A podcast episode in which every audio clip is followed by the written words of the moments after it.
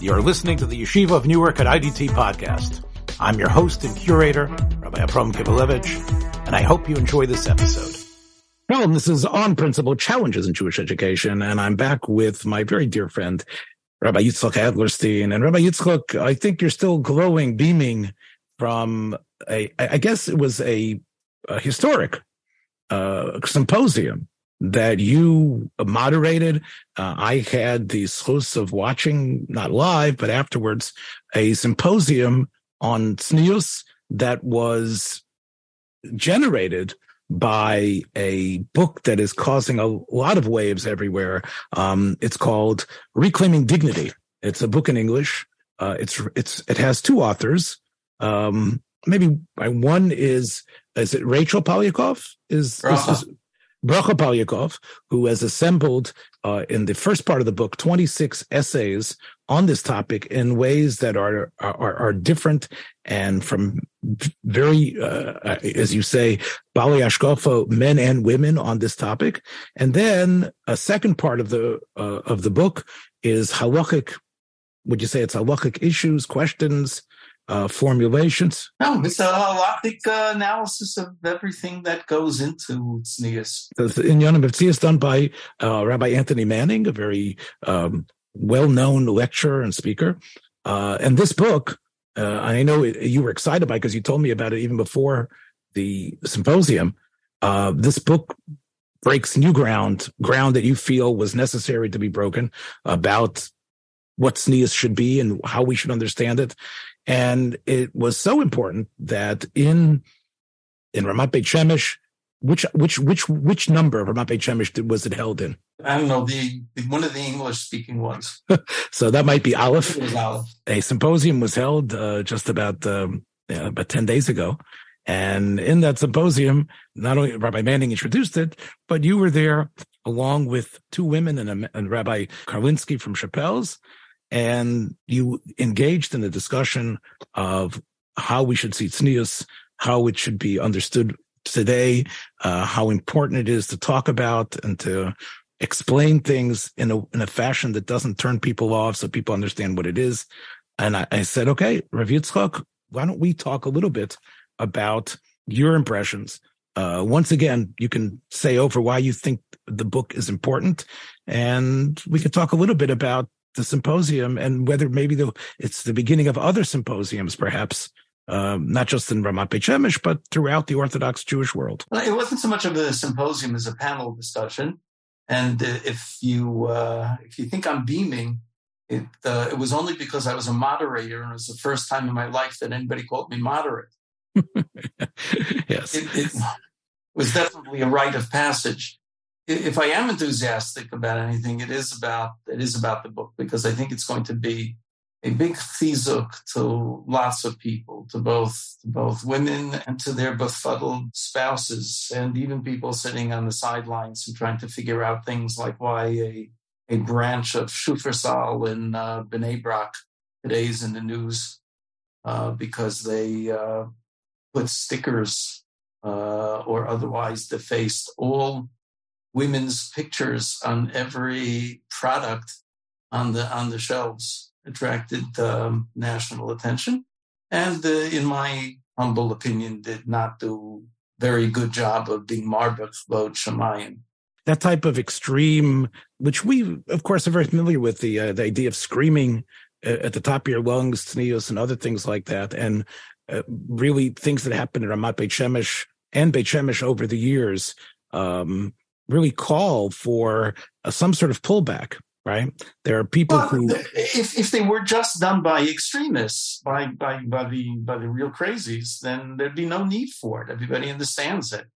Every community has its extremists and sometimes they have uh, outsized influence but it's not just the extremists if the issue were extremists i don't think there'd be any need for pullback. I think everyone understands that all communities have their extremists, and sometimes those extremists have uh, outsized influence. The, uh, the issue here is that it's not just extremists, that what might have been considered extreme 20 years ago has become routine and mainstream. Even that would not necessarily be grounds for any major uh, shakeup. if it weren't for the fact that we're we're seeing the casualties, we're seeing teenage girls in the, the best of the best of homes and the best of schools acting out and saying that you know this stuff just can't be real, uh, mocking ideas of tznius because they recognize or they think that they understand that uh, detailing what color socks you can wear just can't be part uh, of the Ratzon Hashem, at least not the way things have been explained to them. Uh, we see lots of people graduating. Again, I have no numbers and we don't invest in research in our community. So everything is anecdotal, but there's so much anecdotal evidence of it. Uh, that, um, that young women, uh, in the, in the best of circles are, are saying that this just can't be true. And, and, uh, it's, it's causing mockery of Torah.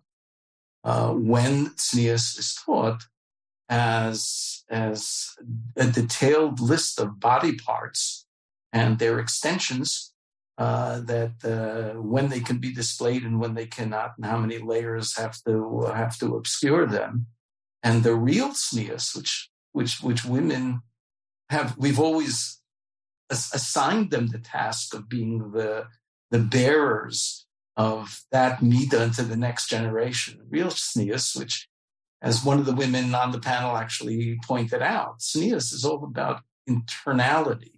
One of the one of the uh, panelists, a very, very, very talented young woman, the name of Yael Galernta, said she once uh, asked students to uh, play a word association game and to uh, come up with all the uh, translations and associated words with tznius. And all of them had to do with internal things, with pnimius.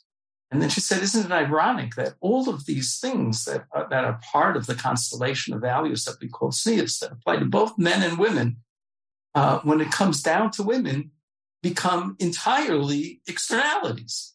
So something which is by its nature internal, we now judge not just to a large extent, but chiefly on the basis of, of, of, external measures and using rulers to see how many inches below your knee your uh, your your your skirt is.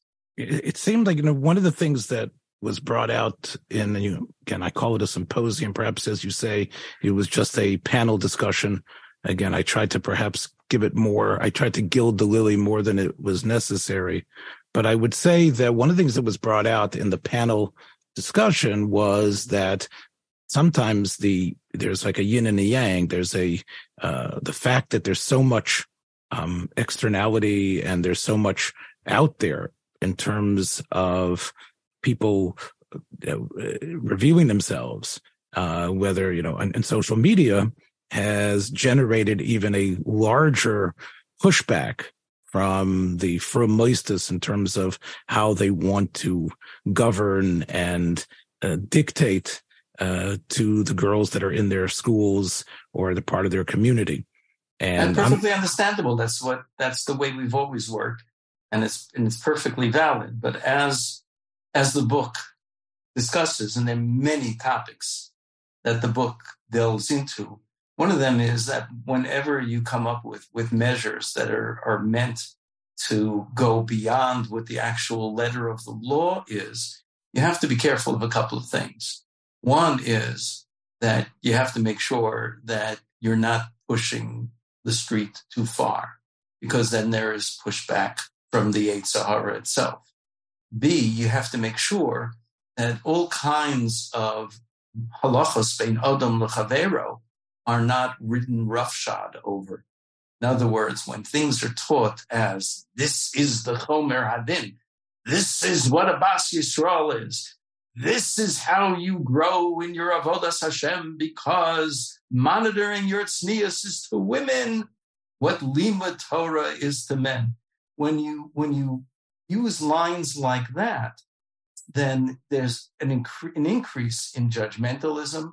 There is a dousing of the creative spirit that exists in all of us, or at least should. That's part of our part of the way the Ribbon Shalom created us and it creates great tension and animosity between communities. So that's something that that the book goes into. And then my my dear friend and colleague, Rav Karlinsky, pointed out that uh, the Maharal is explicit in saying that in the area of Chumrah, Chumrah is a good thing for some people, maybe for many people. But the source of it is not din. The source of Chumrah, of wanting to take on Chumrah, has to be ahava, not yira. And that's not, that's not the way people in our community are experiencing it. Well, especially when, you know, the Gidrei Atznius are usually instituted and inculcated at a young age where you can, it's hard to feel that a 10 year old or 11 year old is shaykh to really uh, what we, you know, emisa ava of their bunny show. Of course, they, they know what yira is because they're scared of their parents and scared of the administrators in school. I'm not, sure. ju- I'm not justifying it, but I think part of the reason is just like it is as we've talked on this forum about growing up and learning in Limud we are sometimes stuck in the way things were presented to us. I, I, am not saying I'm a fan of the way it's being presented to the 10, the 9, 10, and 11 year olds or the prepubescent or ones that are just reaching puberty. But once it's already in, uh, you know, described and demanded in such a way, it's sometimes hard to get out of that mindset. Sure. One of one of the questions that came up to the panel after uh, after we finished the uh, the official rounds, and and I'm, I'm insisting on calling it a panel rather than a symposium because in a symposium you're really trying to communicate new information. Uh, I, I've been on a number of panels where we've discussed some of the hot issues of the day, and uh, especially in the old days of Klal um, of Klal Perspectives. And uh, one of the things that I learned, which was a shock, was that people weren't even interested in hearing solutions, hearing solutions to their problems. They wanted the problem validated. They wanted the concern validated. They wanted yeah. to know that they weren't the only sane people on the face of the earth. So I think that's what the panel. Uh, you know, okay, now that you now that you push me but to the one wall, of the questions that came up. Yeah, let me was, just say that part of it before you continue here, since okay, you want to make a point of this. Yes, it was not really a symposium. It was not like a TED talk. In fact, one of the things I mentioned to you off pod yesterday was that in great measure, although there was a lot of talk about things, the the the experts or so to speak or the people that were up there many times didn't answer the questions that were being presented to them. They talked around it and and and even when you were asking for a specific answer it was like well this is a difficult point and you know they went into some you know some uh, some related idea. So I, yeah i agree with you. It was it was it, it, it it's almost like let's at least validate the fact that we have a problem and let's talk let's use some positive messaging so we can now solve it as opposed to giving definitive answers.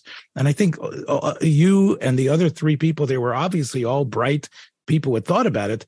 But you know it's not like if a, a verbatim transcript of that program would have necessarily provided clear answers for all these questions. Correct. Uh, but yeah. if you would have been in the room and you can't get this, if you watch the uh, the panel, which all of your listeners can, I hope you'll share the, the uh, link. So, so let me tell you the link. I will will share it. But if you go to YouTube and if you are a user of YouTube in a constant way, you will be, as I was, interrupted by about seven or eight very non-tznius commercials from YouTube. And it wasn't necessarily, you know, non-tznius in the way that they dealt with products on from everything. So it was, it was disconcerting to, to, in the middle of, you know, a, a, a great Bas Yisrael and a teacher talking about something. And all of a sudden, you know, I was hearing, you know, a, an ad for products that you wouldn't even in, when in my days never even had commercial you couldn't even mention them in a commercial. You know what i'm saying? Everybody knew what um, preparation h was but nobody was going to tell you. No one was going to tell you exactly what it was. Preparation h you got it.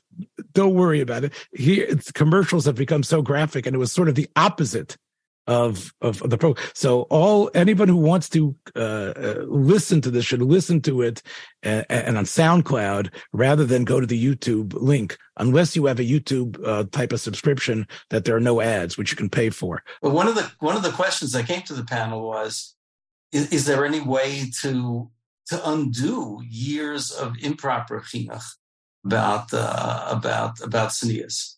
And her answer essentially was no. Yeah, not really. But again, you you you had you been in the room, and you would have seen the faces, the body language of the people. It was an extraordinary crowd, by the way, 150 people. Uh, I was prepared to, for a crowd of 15, 20. That's usually what showed up for an event during the week. 150 people. And I, I, cut it short after an hour and a quarter, and uh, it was the right thing to do. But we could have gone easily for another hour and a half, and everybody would have stayed. Um, so I, I, think that even though no answers were provided, the fact that people left with a validation of some of their beliefs about tznius uh, was was a big boost to people. At the same time, nobody listening to this program should get the wrong impression. The book, the book does not advocate that people should start reconsidering uh, behavior in lots of cases. What it does is is asks you to differentiate between laws of erva, and there are a few, but most of the rules of of uh, uh, or many of the rules of practices of uh, of of tznius uh, do not grow out of necessarily the relationship between men and and women. They have more to That's the, one of the theses of the book of dignity, of comporting oneself in a refined manner, giving the person dignity in his or her station in life, uh, age appropriate, uh, place appropriate, uh, etc. But he makes the point that there are lots of rules that we have to follow, and not because they're rules of tznius, but for two other reasons, both of which are important. One is that institutions have the right to make rules. They shouldn't call them rules because this is how a tznuah bas Yisrael comports itself. No, they're rules because the stu- because the school trying to be mechanech kids on, on, on an even platform has to make certain rules. So they do. If you want to be in the school, you agree to abide by those, by those rules. In certain places, if you want to be in a community, you have to abide by certain rules. Just understand that they, that they are not necessarily an outgrowth of what we would call the essentials of tznius. Additionally, and this is a major point in the book, there is something called das Yehudis. It does not flow directly out of requirements, halachic requirements, but they're nonetheless obligatory. Das this is the hanhaga that Benos Yisrael, uh, on their on their own, not legislated by rabbis, that he's very clear about, but the the hanhaga of women, the way women carry themselves, dress themselves, what they do, what they don't do, uh, in in a community, can then become binding on members of those communities. How you define a community is today when there when there seem to be very few of them outside of Palm Tree in Rockland County. Uh, that's or Washington Heights, uh, the, which is still holding on there. The uh, the the the Yekisha community in Washington Heights, um, and I have to probably wave the flag a little bit for Rav Teitz here in Elizabeth, uh, who are trying to you know talk about a, a, a certain homogeneous sense of where the community is. Yeah, okay, but that's that, that's really like I said. I told you off pod is part of a bigger halacha question about minhagei Yisrael as well. When the Gdei Yisrael and Rabbonim thought about the hodgepodge of uh, communities in the Lower East Side, and people had to realize, well, what minhagim are we following? It, it, does minhag amakom really is, is it really relevant anymore? Is there a minhag America now? Is does everything get subsumed by the people who were here first?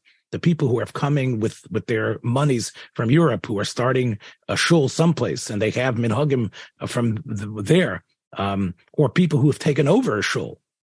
because the shul was basically uh, because the German Jews who started the shul left and even though there was the, the, rules were still there in the books, but these were Eastern European Jews who had a different type of minhagim. So the Rabbanim really dealt with this issue of where you have in one square block in Manhattan, you have uh, 14 different communities and therefore a kid who gets a kid who's raised on the stoops and on the streets what is his minhag? And is well, there why did you just come out and say it Avram? the consensus is that there really is no such thing.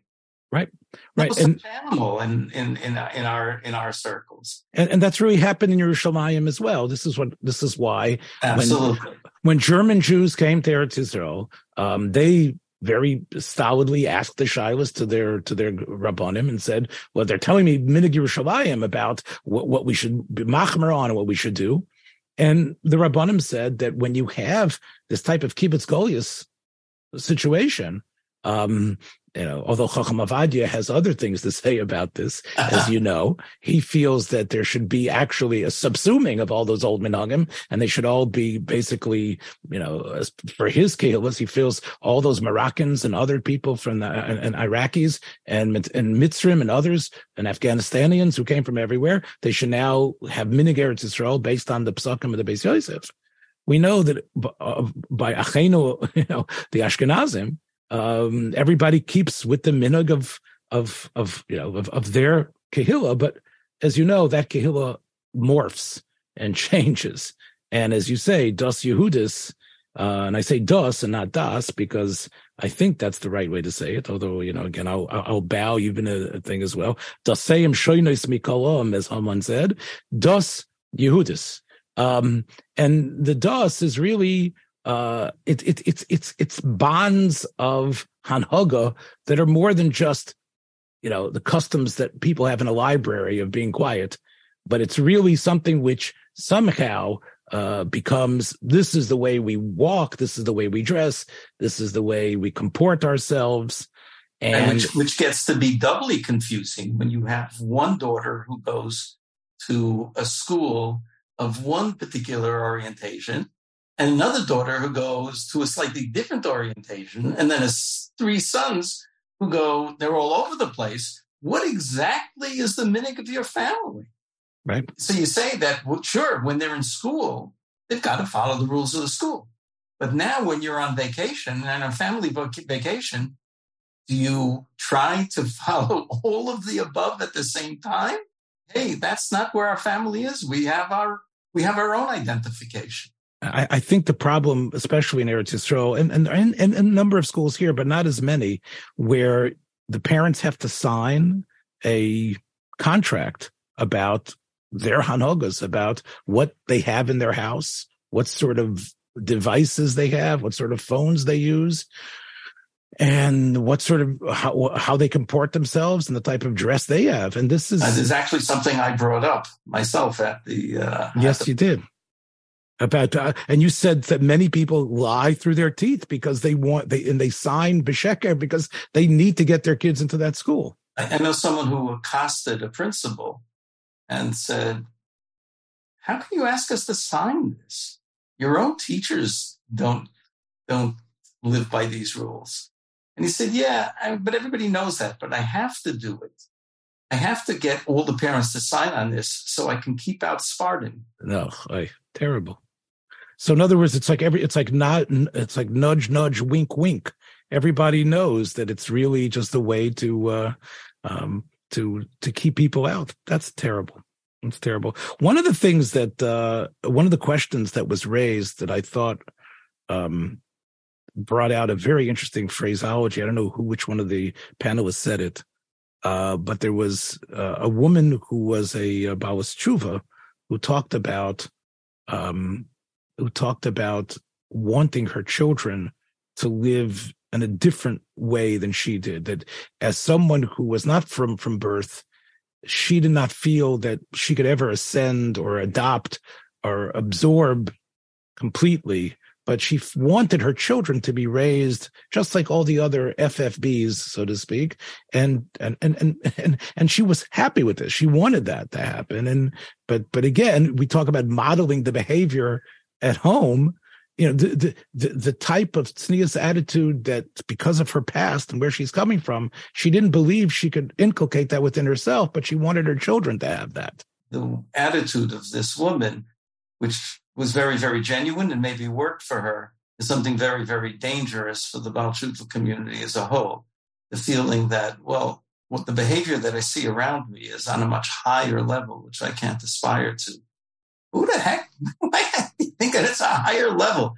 It's different. It may not be higher. In some cases, it's lower. And and one of the worst things you can do to yourself is to is to not acknowledge the talents, the potentials, the way you look at life, the way Hakadosh Baruch Hu was madrich you from the time you were born, and to think that you have to spend the rest of your life kowtowing to other people because they have the real wisdom and you don't. Now, in certain cases, in, to a large, to, to, in many areas, of course, you don't. You're missing factual evidence, factual, uh, factual arguments. But in other cases, the reactions that you have should not be obliterated at the at at, at the time that you decided you're going to become frum and, and uh, join the frum community. Yeah, I think it was more what you, and again, there's, it's obviously a little bit of a different dynamic with boys and girls, but a lot of times you see, um, kids coming from a modern Orthodox or from parents that were Bali Tshuva became from, that the kids then, you know, move, the boys move to the right, the boys are wearing black and white, and the parents are dressed in colored outfits, and perhaps you know they'll they'll come to davening on Sunday with a with a you know with a t-shirt with a logo, and their kids in tow are coming in with white shirts and black hats. You, I think you see that phenomenon all the time. We saw it, all, you see it all that you saw it all the time in Los Angeles, I'm sure, and I see it, of course, in my community, and I think that's sort of similar to that. I uh, this woman is saying I can't dress exactly that way, but I, I, want my kids to go to that school, and it's all right with me uh, for them to to actually to be more makpid on their how their hair should be covered, to be more makpid on always wearing stockings as opposed to sometimes you know without stockings and sandals. So I think that that that is a phenomena, and and I I can understand it. What it does though, it means that the kid the child has to deal with this sort of double truth, whereas they have to respect and love their parents. On the other hand, they sort of become, uh, in a way, dismissive and saying, well, you know, just like the parents want them to be almost. And that is something which is, uh, I think, a phenomenon that occurs in Eretz Yisrael as well. There was something else also, uh, another uh, point that I remember. Uh, someone had said that when they moved from Chutz La'aretz to Eretz Yisrael, and of course, people who move, as you know, Rabbi Yitzchak, being someone who did that, you move out of great passion. Passion, l'shem shamayim. You're doing it because it, it, it, you could make more cash someplace else. You're doing it because this is fulfillment of the dream. You finally want to walk the walk after you've been talking the talk. You want to spend your golden years, whatever it is that moves you there, the Ein there, whatever it is. And people said about how when they came when they came there to Israel, they felt steamrolled, steamrolled by the demands and they, they they were almost paralyzed by by the issues of tznius that were that were attacking them and their family. Absolutely, and that's why there are people now putting a lot of kokos into developing tools, resources, even a separate identity for Anglo Haredim. Uh, maybe I shouldn't even use the term Anglo-Haredim. It means Anglo B'nai Torah, but they call themselves Haredim or part of the right wing of the modern Orthodox world. Part of the reason why people were steamrolled is steamrollered is because they had no other place to go. They knew they didn't want to be go to Tel Aviv. Uh, they want to live in a frum community, so this is what this is what you have to do. Um, but then, then, then they start questioning their own identity, their own values. They lose themselves entirely, which is a terrible tragedy. But we are we are pushing back at that. The, the reason why that happened for, for decades is because you didn't have a critical mass of people who would say, you know, it's great. I love davening the show. I love sending my kids to schools like this, but I'm not I'm not changing the attitudes, the hanhaga that I got from my rebellion back in the back in the states or back in the, or back in the UK. I'm not I'm not changing my whole mahalach in life, which uh, I, I, spent enough time understanding that it has real validity as well. And by by bringing those people together and and uh, giving them a collective voice, which we're trying to do, I'm part of an effort called Kehila, which is doing that here in in Israel. We hope that uh, to make it a little easier for the next generation and maybe even to make Aliyah uh, more of a prospect for people, even in the uh, immediate future. Right. Of course, this is really a, a bigger issue than just tznius. I mean, I, we tonight sure. we we wanted to zero in on that, but again, I think especially a, a, a person, not about you, a person who was an omid of his community and did the most noble thing possible. We've left Parnos and other things behind, and then discovers when they come to Eretz Yisrael that they are considered what are you, some sort of pushtak? What's wrong with you? You, what are you? You're a paruk. How can you dress like that? How can you be that? And I, friends of mine who have been in that situation have told me that they are able, because they live the life of the mind, to say, no, no, okay, I have to dress like this now. It's all right. You know what? It's a small price to pay for the for the spiritual benefits. You're right. This is not the way I dressed when I was in Chutz I don't believe there's anything holy about it. But what could I do? I don't want to fight City Hall. I don't want to fight the system. So I dress like this, and my kids have to dress like this, and my wife has to dress like this, even though if you meet that person in their house and you and they and you and, and, you get them speaking, you realize that they are the same broad-minded person they were, but they it's, it's sort of like they have to play the game, and otherwise they open themselves up to too much. Right? You know, it's like when I moved here to Elizabeth, I realized I better get someone to do my lawn service. And that's it. Just like everybody else. I'm not going to go out there and try to do my best to cut the lawn because it's never going to look good enough for the neighbors. Okay. I'm willing to pay whatever that is. And, and, and I think that's sort of the same attitude, but it doesn't mean I'm, I'm, I'm it doesn't mean I'm, I've become somehow, you know, uh, a fuss budget homeowner. There was another thing, Rabbi Yitzchok, about the uh the thing that you mentioned a couple of minutes ago. We talked about Das Yehudis, and I think one of the things that was said by one of the speakers was that Das Yehudis is different for every community, and you have to know which community you belong to. Now, we were talking a couple of minutes ago that sometimes you have a family that that can't say they belong to any one community, right? Because as you said, the mom, the dad, the kids, the brothers, the sisters.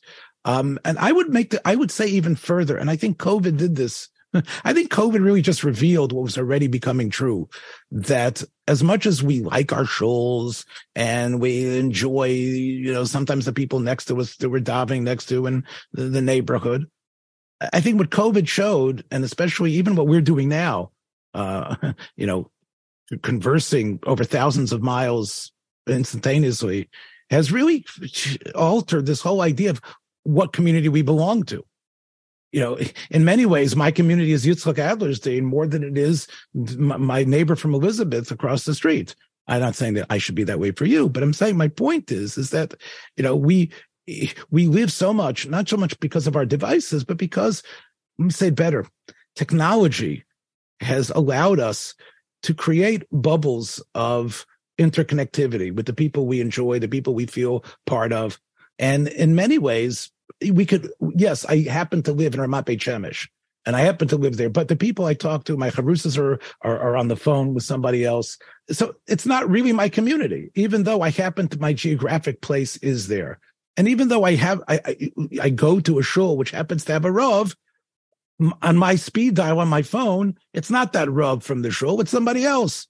So it, it's just bimikra. We don't have the communities, and therefore it, it, that answer that you heard, that I heard at the panel discussion about what to do, is sort of a weird. I don't know if that answer helps because I think there's people out there who technically don't really, they're not really part of a community.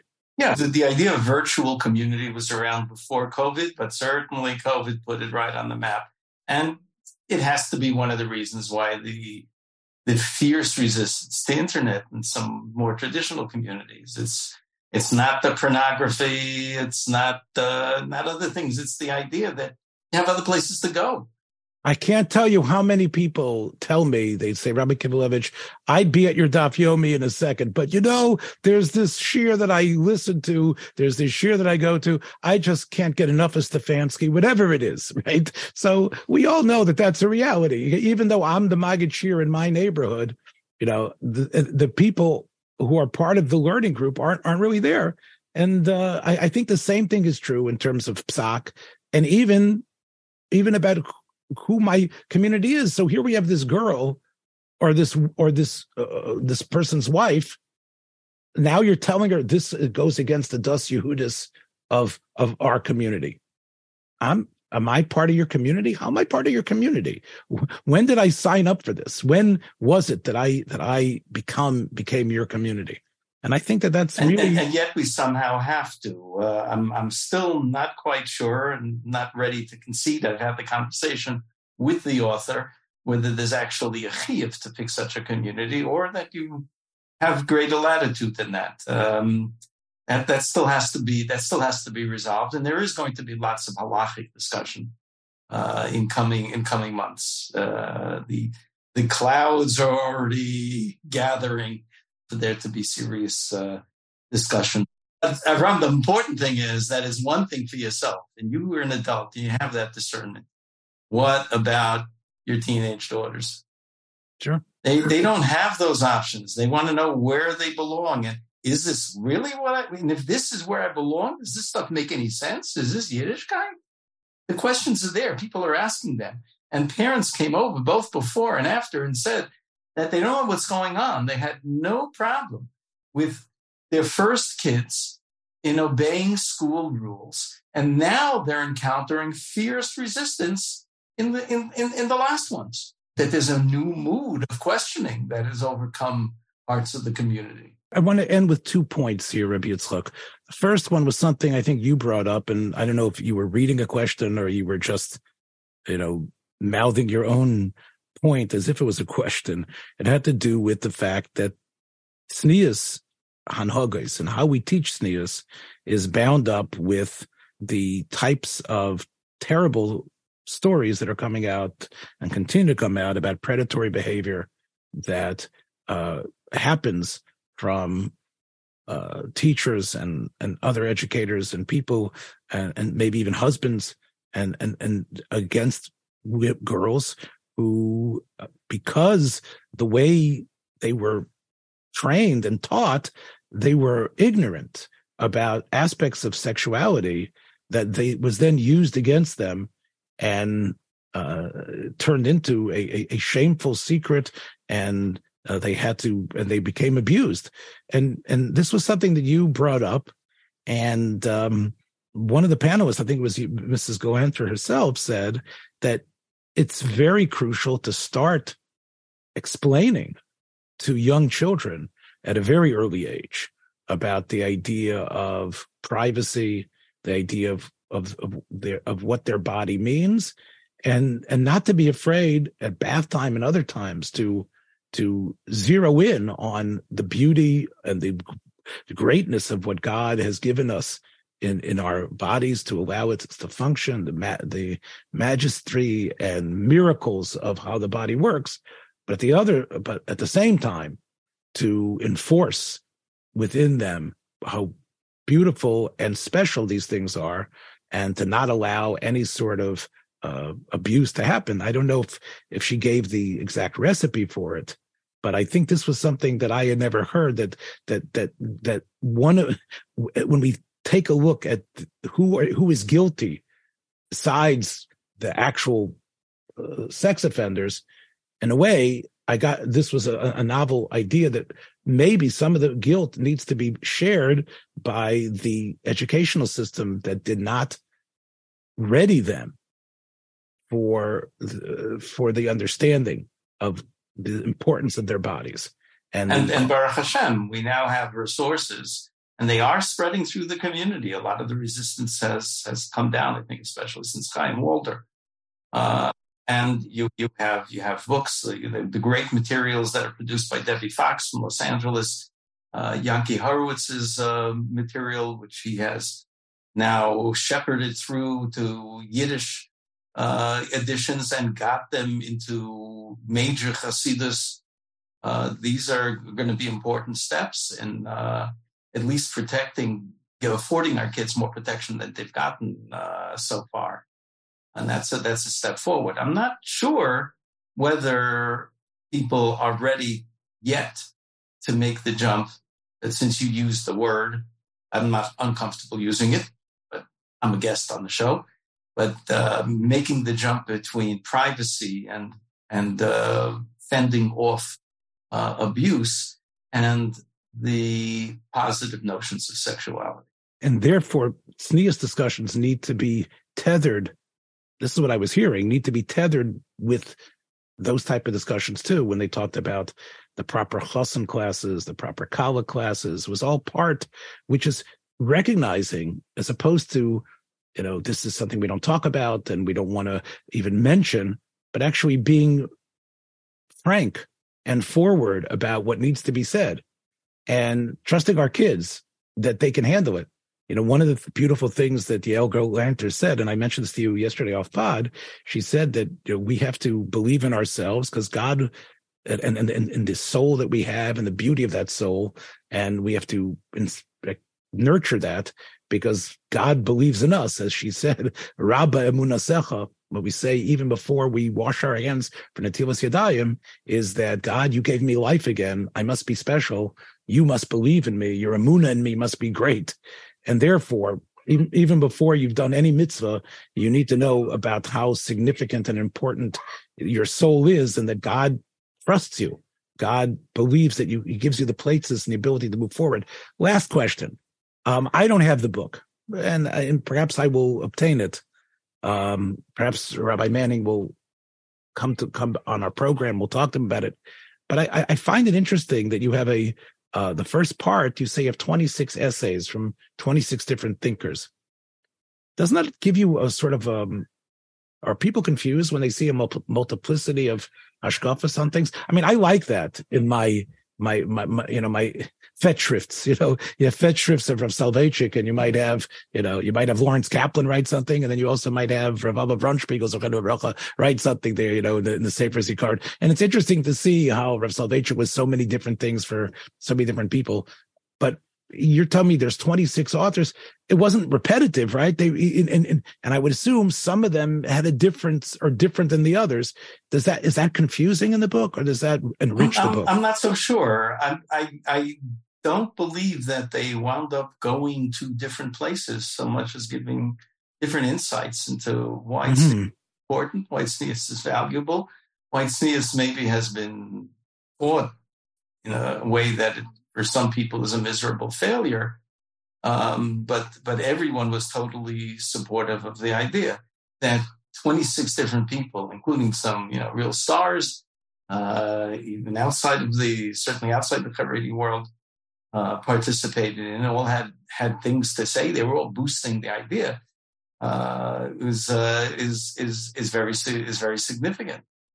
I, I wonder if um, you talk about outside the Haredi world. I mean, the last book I think that that seemed to uh, get that this sort of fanfare was on this subject was from Hertz reviewed Herzl Henkin's, Zechano Avracha's book, Understanding Tznius, which my kids read and came away with uh, interesting perspectives.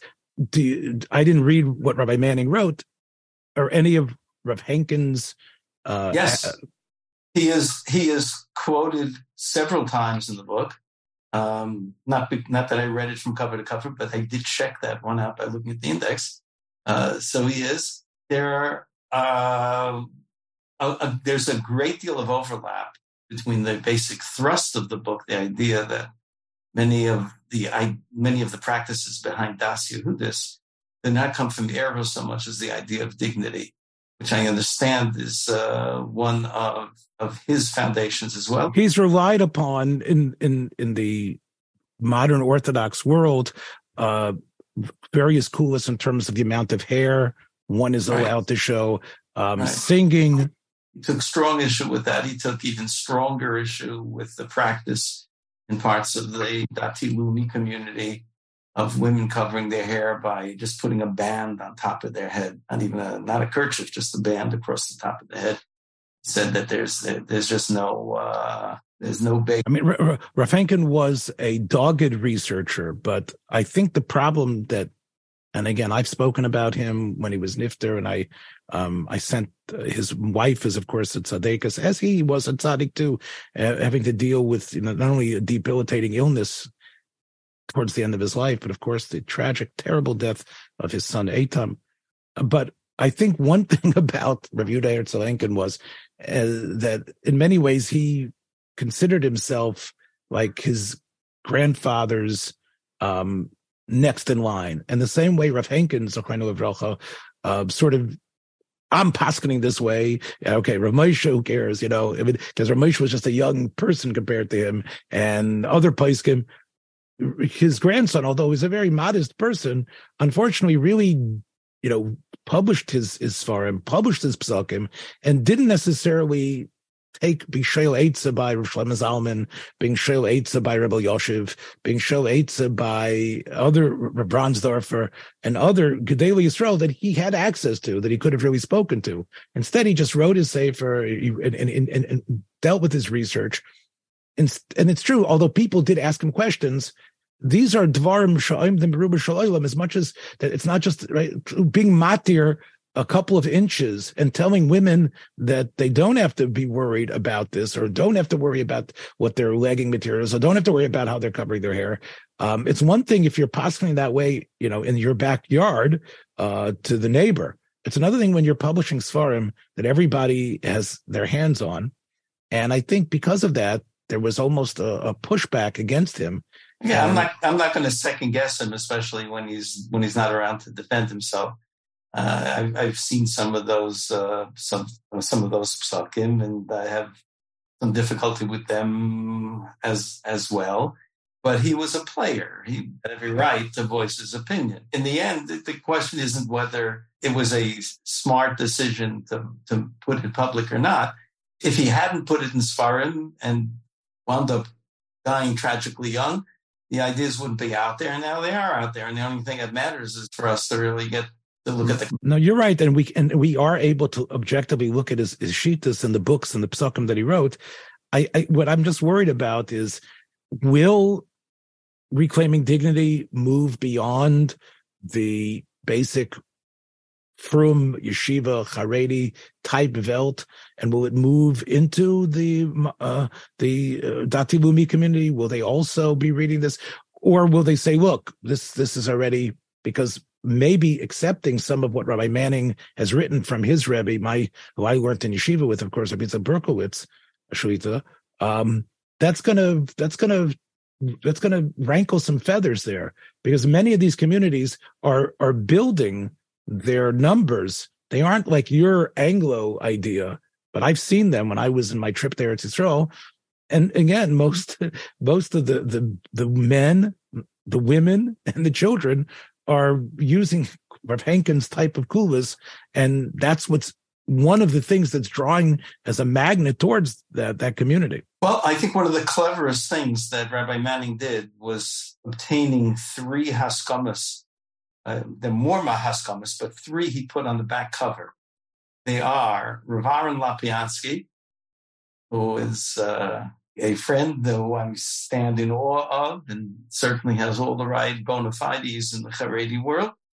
Rav Hershel Schachter, at least for the right wing modern Orthodox, the, uh, their posek of last resort, final resort, and Rav Yosef Tzvi Rimon, mm-hmm. Who is a very, very uh, respected figure in the Dati Leumi world, and not somebody to mutter things flippantly. So just the convergence of these three names on the black on the back cover spell out the possibility of the book uh, starting uh, starting a necessary conversation. And if that conversation happens tomorrow, it happens six months down the line, if there'll be pushback along the way. In the meantime, when people read things about about every issue they've had with rules of tznius, they felt this cannot be what the Ribbon Shalom really wants of us. They will get that validation, and it's worthwhile for that. All right. Well, I hope that uh, our program on principle uh, and our platform will also help get the word out. We'll we'll we'll get Rabbi Manning's uh, sefer uh, and the essays more well known. Uh, we'll put a link in on our our, our program uh, to I assume it's available through Amazon and other fine booksellers. And I'll try to put a link in there for that. Rabbi Yitzchok, Rabbi Hashem, we hope we'll, we'll catch you hopefully uh, soon. And uh, uh, as I say, uh, you know, you can you, you uh, you can always come and moderate any program uh, that I'm on. I, I I I give you permission to walk in, walk in and moderate all you will. I have to unroll my own podcast pretty soon, so you'll hopefully be guest on my program. Okay, all right. I'll I'll I'll, I'll remember how I'll remember how to act. okay, take care. Bye bye. Thanks for joining us for another episode from the Yeshiva of Newark at IDT Podcast. Be sure to subscribe on your favorite podcast app so you don't miss a single episode.